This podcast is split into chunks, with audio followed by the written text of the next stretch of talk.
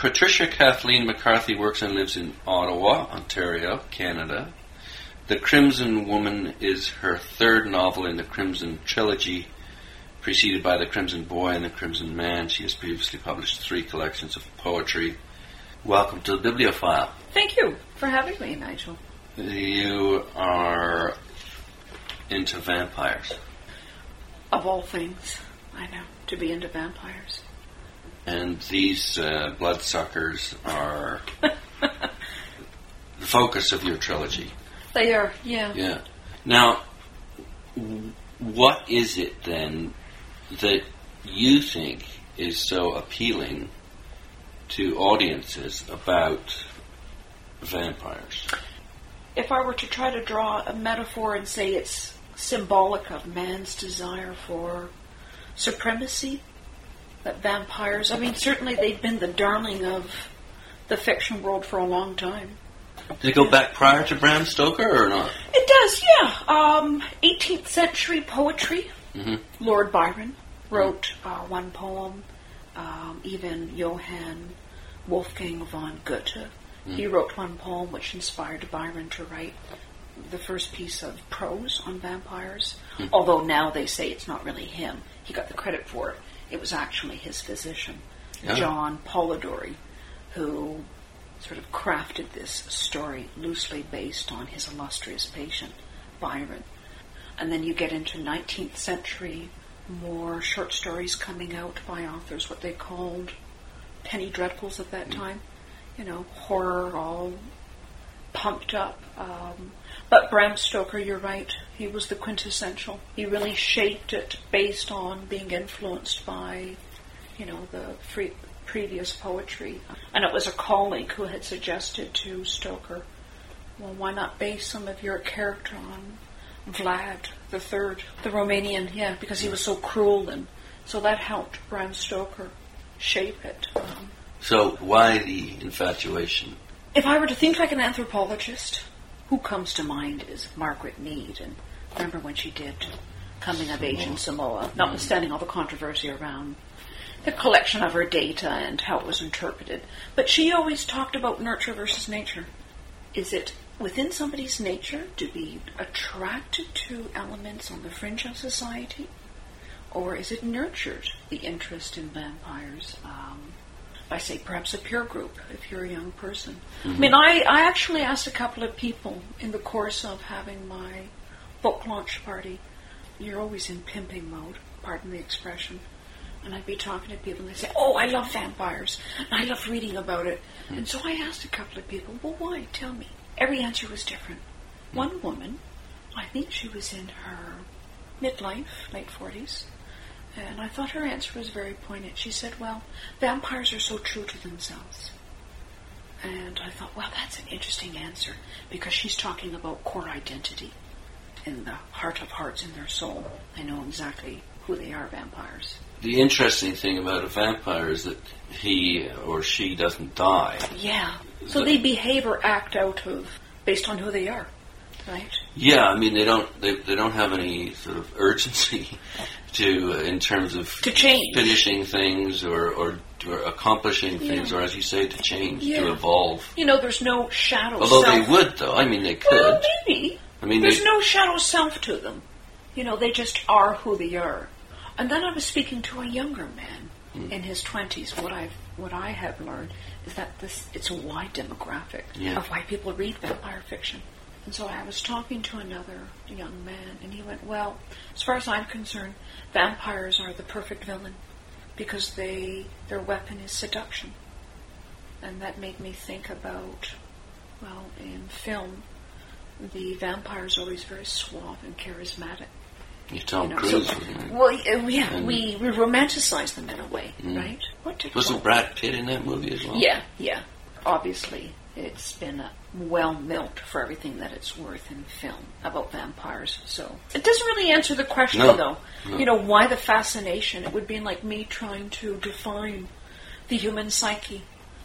You know, that's Well, let's try and do that. Then, well, yeah, shall we? exactly, yeah. You know, like a sociologist might say to you, well, there's the biological imperative. Young people, of course, and their attraction to alpha male like characters, nubile girls, even young women. uh, they're naturally drawn to alpha males. And So does not a vampire represent that? Does he? I think so. Because why? Like maybe you could define the Well, vampire first. Yeah. Define the vampire. Yeah. Powerful, omnipotent, immortal. Yeah, indestructible. Exactly. Uh, absence of conscience, which is what plagues most of humankind, right? Well, in fact, it- it's plays a lot of literature too, doesn't it? I mean, It you look at crime yeah. and punishment. I mean, that's Yeah. it's, it's conscience, guilty yeah, conscience. Book, yeah, Dostoevsky. I went through my phase of him as well. You know, if you were asked a preteen, uh, what they call the tween, somebody who's nine years old, because it would be very hard to find anyone who hasn't been exposed to vampires, whether through film or television, even rituals like Halloween every year. Yeah. If you were to ask a tween, they'd probably say, God, I'm so embarrassed that you're even asking me that question. You adults don't know anything, so it's an obvious kind of attraction for them. Yeah, but we, know? we still haven't defined it, have we? We haven't. No. Yeah. That's why I'm saying it can cross the board. And I asked one, another man, um, and he's in his late fifties, and his immediate response was, "Well, the attraction is death cultism." He said, "You know, coming to terms with mortality, especially teenagers grappling with the ideas of suicide, and a way of sort of superimposing their understanding and ideals on this sort of fictional mythology of vampires. Escaping the pains of, of mortality and uh, And it just and it made sense what he was saying. I thought, Mhm. you know, out of all the mythological creatures, you don't have the same attraction to werewolves the way you do to vampires. You don't see a lot of movies or books the way you do with uh, With vampires. vampires. Yeah. The new program that's on HBO now, True Blood. Sort of a glimpse into the future. Now vampires are a member of society. They're no longer just mythology. They are, in fact, living amongst humans. And and it's just, I started to watch it.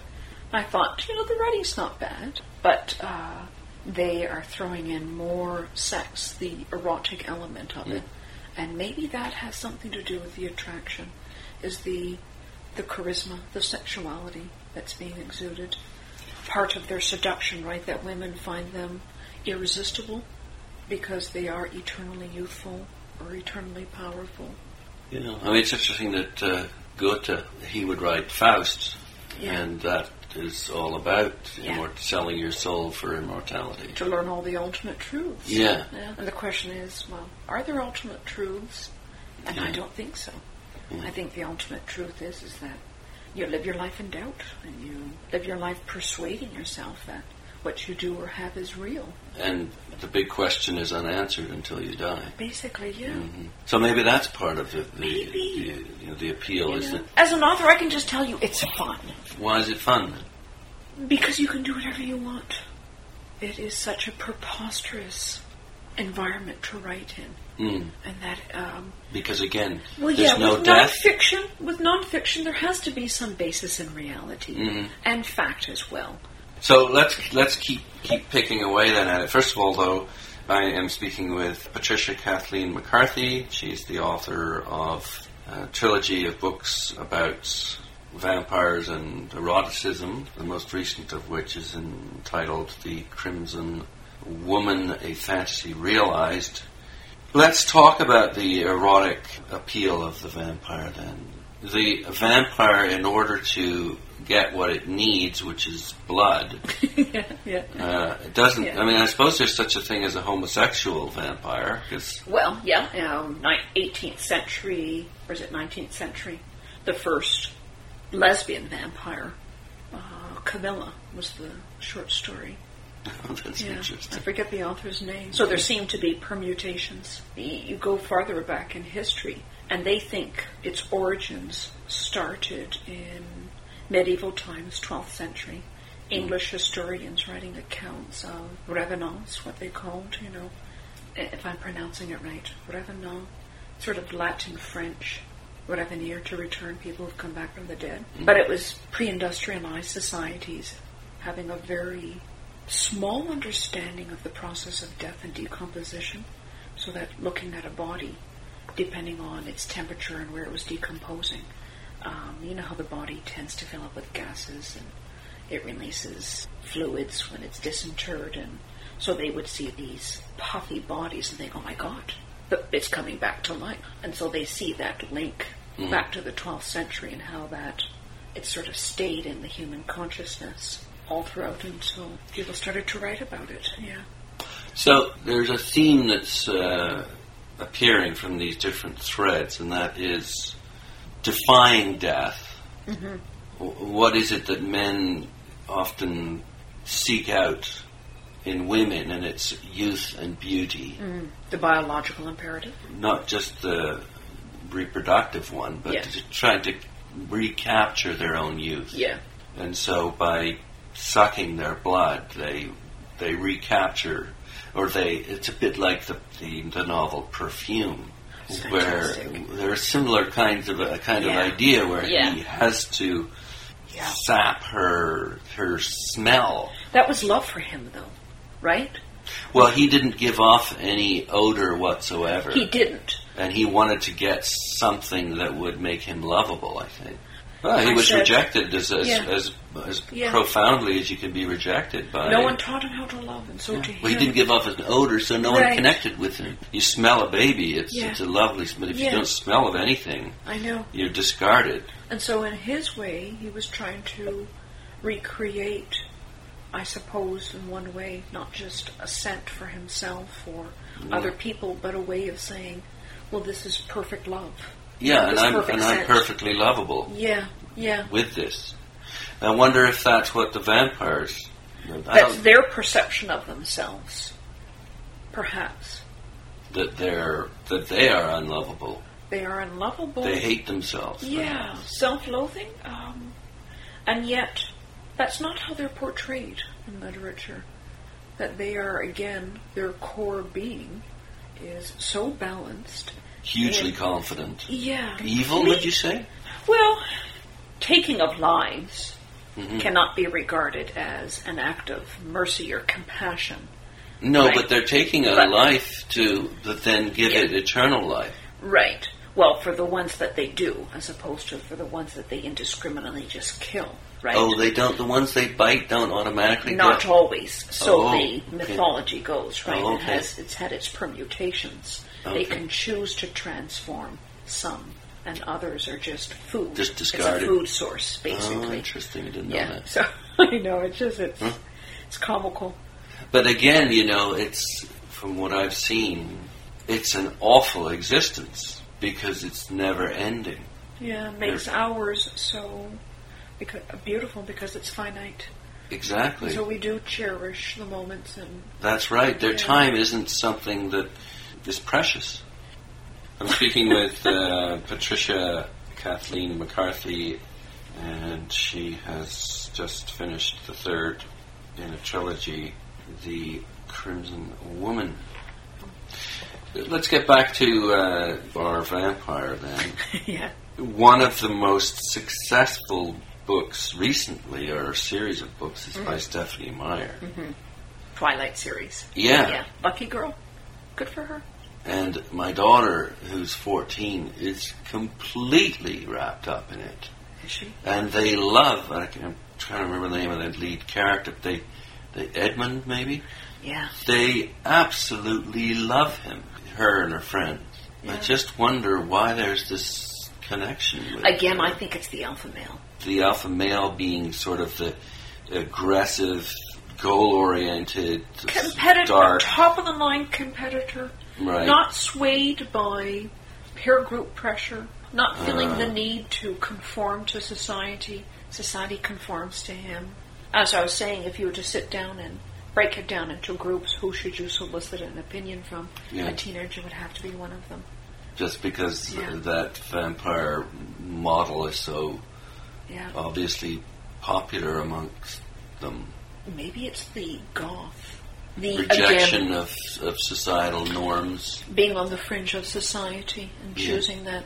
Not all teenagers choose those attractions, but Being an outsider it then? resonates with them, and perhaps that has something to do with their own identity issues and what they can relate to.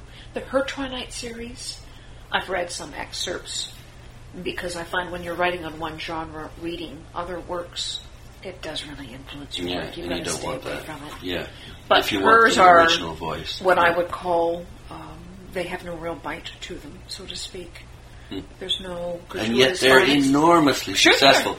But You know, but again, you know, There's no gratuitous violence. There's no gratuitous sex. They hardly even kiss.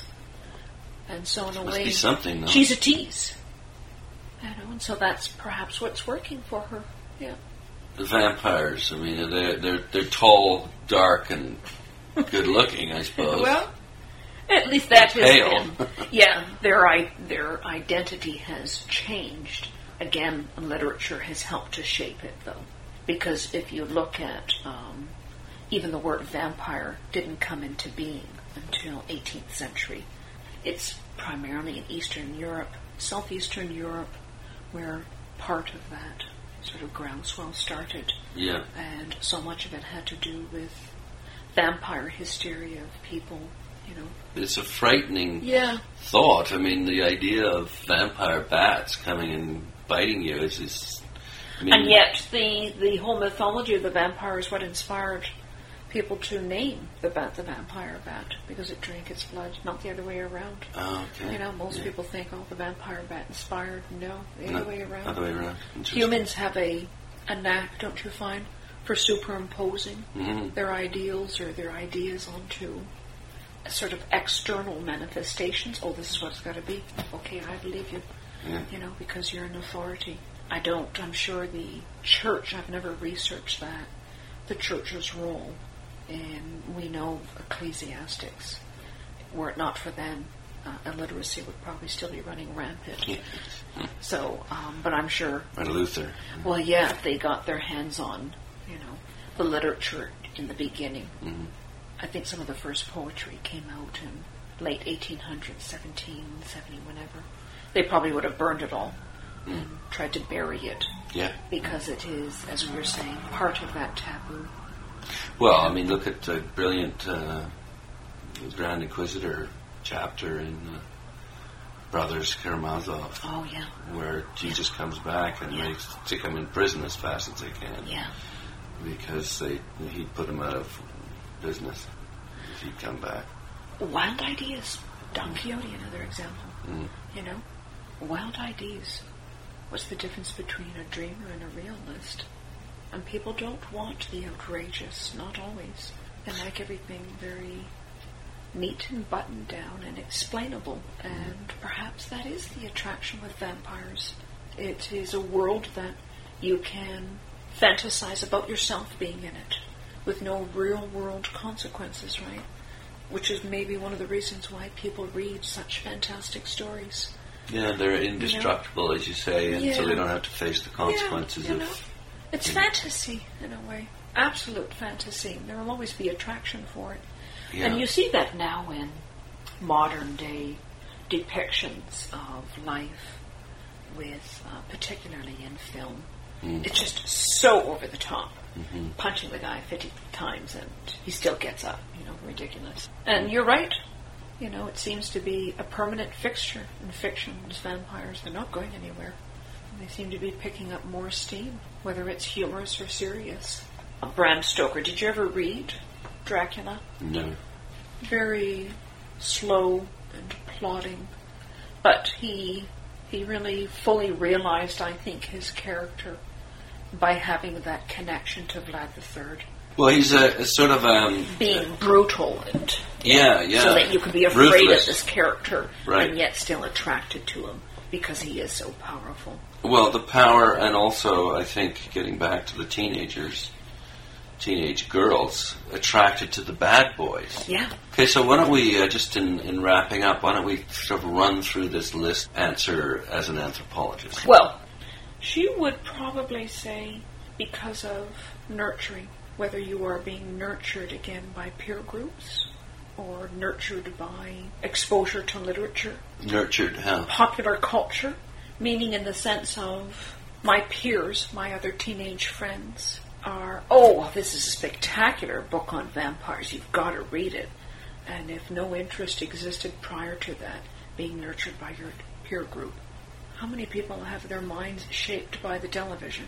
Yeah, and as you Right. say, sort of Halloween and Yeah, it's yeah. inescapable. okay. Very few seem to demonstrate more of a nature towards attraction to fringe elements of society. Mm. There, it's a small percentage who do. In other words, it, it's cool. It's cool Yeah. to like vampires. Yeah, it's cool it to is, be. yeah. Okay. okay, so that's the anthropologist. Now the psychiatrist. Brain chemistry, age, predisposition, defining desire, attraction, hormones. Again, because the vampire represents. Top. Of, I always think of top of the food chain. You know, supreme, powerful, in a way elusive as well. So desirable both from a female perspective and a male perspective. I think so too. Yeah, Okay. that males can see themselves of Being the great seducer, yeah. the powerful seducer, Yeah. and the and the female and wanting, wanting to to, possess that ideal. the sexual part of it too. I guess is linked to that. The vampire sucks blood. I, I don't know. I mean, uh, does it ejaculate as well? I wonder. well, mine do. They're highly sexual. yeah, right? But I mean, I play that up. He Yeah, sexual yeah. prowess to the tenth. You know, okay. uh, we're still sexual beings, oh, and so we respond on an emotional level that we don't necessarily deconstruct ourselves. We just know, oh, I'm attracted to that person, yeah. and I like their look, and I like how, uh, and you see it. People are definitely attracted to confidence, and if they see that you're weak, well, they have no problems mistreating you. Mhm. Terrible, terrible that people are that way. Yeah. But it seems. But they also like to, I suppose, uh, you know, in the face of this confidence, uh, obey. Yeah, true. Because submission, or a submissive attitude, is also a form of power. Mhm. You know, that you are so confident in who you are, you can relinquish your control to someone else. And then I threw in the arts and culture editor. Yes, you did. Yeah. Why would they? Yeah, well, They probably would roll their eyes and say, "Oh, for the love of God, not vampires again!" You know? Yeah, they're under siege though. There's a, they're a rare uh, species these days. You think so? Well, with all of the book uh, review sections closing across North America, Is that really? oh, that's quite a. Is that so? Why? It boils down to money? I assume that the newspapers aren't making money off the book sections. But anyway, that's an aside. The, Oh, okay. uh, the so why would uh, what what would they have to say? Probably regarded as frivolous. I would think. But again, we're talking about the popularity of the vampire. Yeah, yeah. Maybe there's a universal element to vampires that people can all relate to on some level. Yeah. Again, whether it's psychological, emotional, sexual, a departure from what they normally read. Well, there's obviously the thrill too, the thrill seeking, I suppose, that aspect. Yeah. Have you ever read any yourself? None. None. No desire to? Too much of a snob. What's the last person that we had? Oh, yeah, and a teenager. I mean, have you ever asked your daughter why she loves the Twilight series so much? I haven't actually. I mean, I just know that she's she loves this character. As you say, I think you've touched on the goth and the outsider, and vampires are duplicitous as well. They're not. It's not as if they're. I mean, I suppose they know it in themselves. yeah. but they're using any technique they can find to get to be able to seduce. And they are highly manipulative. But they're obviously also appealing. I can't speak for everyone else, but we all seem to go through a process when we read, whether we are transported into the story or we're bored by it, or we identify with it to such a level that we can't separate ourselves from the fantasy the fantastical nature of the story. Hmm. I think that's part of the allure with teenagers. You know, that they are so impressionable and that their core identity is still in the process of being developed. Because we all know teenagers are the repository of all worldly information, correct? According to a teenager? Yeah, I was going to Dad, you yeah, don't know they know everything. Yeah. yeah. Oh, come on, Dad, you know. That they probably could be carried away easier and transported into that fictional world. Hmm. You know, and it makes perfect sense to them. Yeah, and I suppose there is something about all knowingness in the vampire. You know, the fact is that they've. You've been around for so long. That's right. They've seen everything. When you write from that context that you have a character who's an immortal, I thought, okay, again, Patricia, think of the logic. Try to define the character. Hmm. I thought, okay, he would be pedantic, and he would be imperious, and he would proselytize. Insufferable. woman, in a way, yes, that you would go, oh, Jesus, he's not going on again, is he? He would have a huge ego. He would have to. If you were all powerful, Mm. right, and you were immortal, of course you would be an egomaniac. So the identity, again, everyone seems to pull something out of it that is their identity. They relate to it, yeah. It boils down to the qualities of the character of a vampire seem to appeal in different ways to a lot of different audiences. Yeah. Which is, you're basically describing every reader out Mhm. there, you know. You could pick up one book and Mhm. think it just spectacular. Mhm. And somebody else, well, I don't know what Nigel saw in this. It just Mhm. didn't work for me. To summarize, in a cocktail party response, how would you explain the popularity of, of, of vampires in literature? In a go, nutshell, at a cocktail party, yeah, or in an Yeah. elevator. in an elevator, well, it would depend whether or not I've had libation. If I had consumed a couple, I'd Couple, of, probably, couple of pints of blood. I'd probably say it's because you have, you know, uh, sexual desires to be consumed, and you know, you basically want to have a full human experience. You want to be taken Basically, yeah. Um, if you're a woman. Yeah. And from a man, I would probably say men are attracted to vampires because of their the whole ego and id nature of people to, you know, put themselves into a situation and fantasize, which mm. is one of the reasons why I think maybe what I'm talking about is hero worship with men, which is why a lot of men are so fascinated by sports that they can envision themselves being got the touchdown, the last mm. final thirty seconds of the game. And So here you So- you get you beat every other guy out, Yeah. and you get the Yeah. you get the woman. you get any woman you want, Yeah. basically. either you know? by force or by seduction.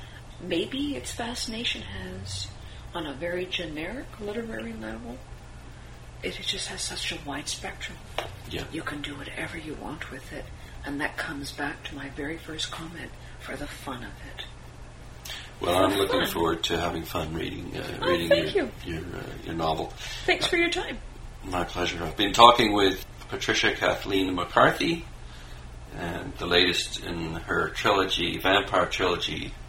The third book is entitled The Crimson Woman. Thanks again. Thank you.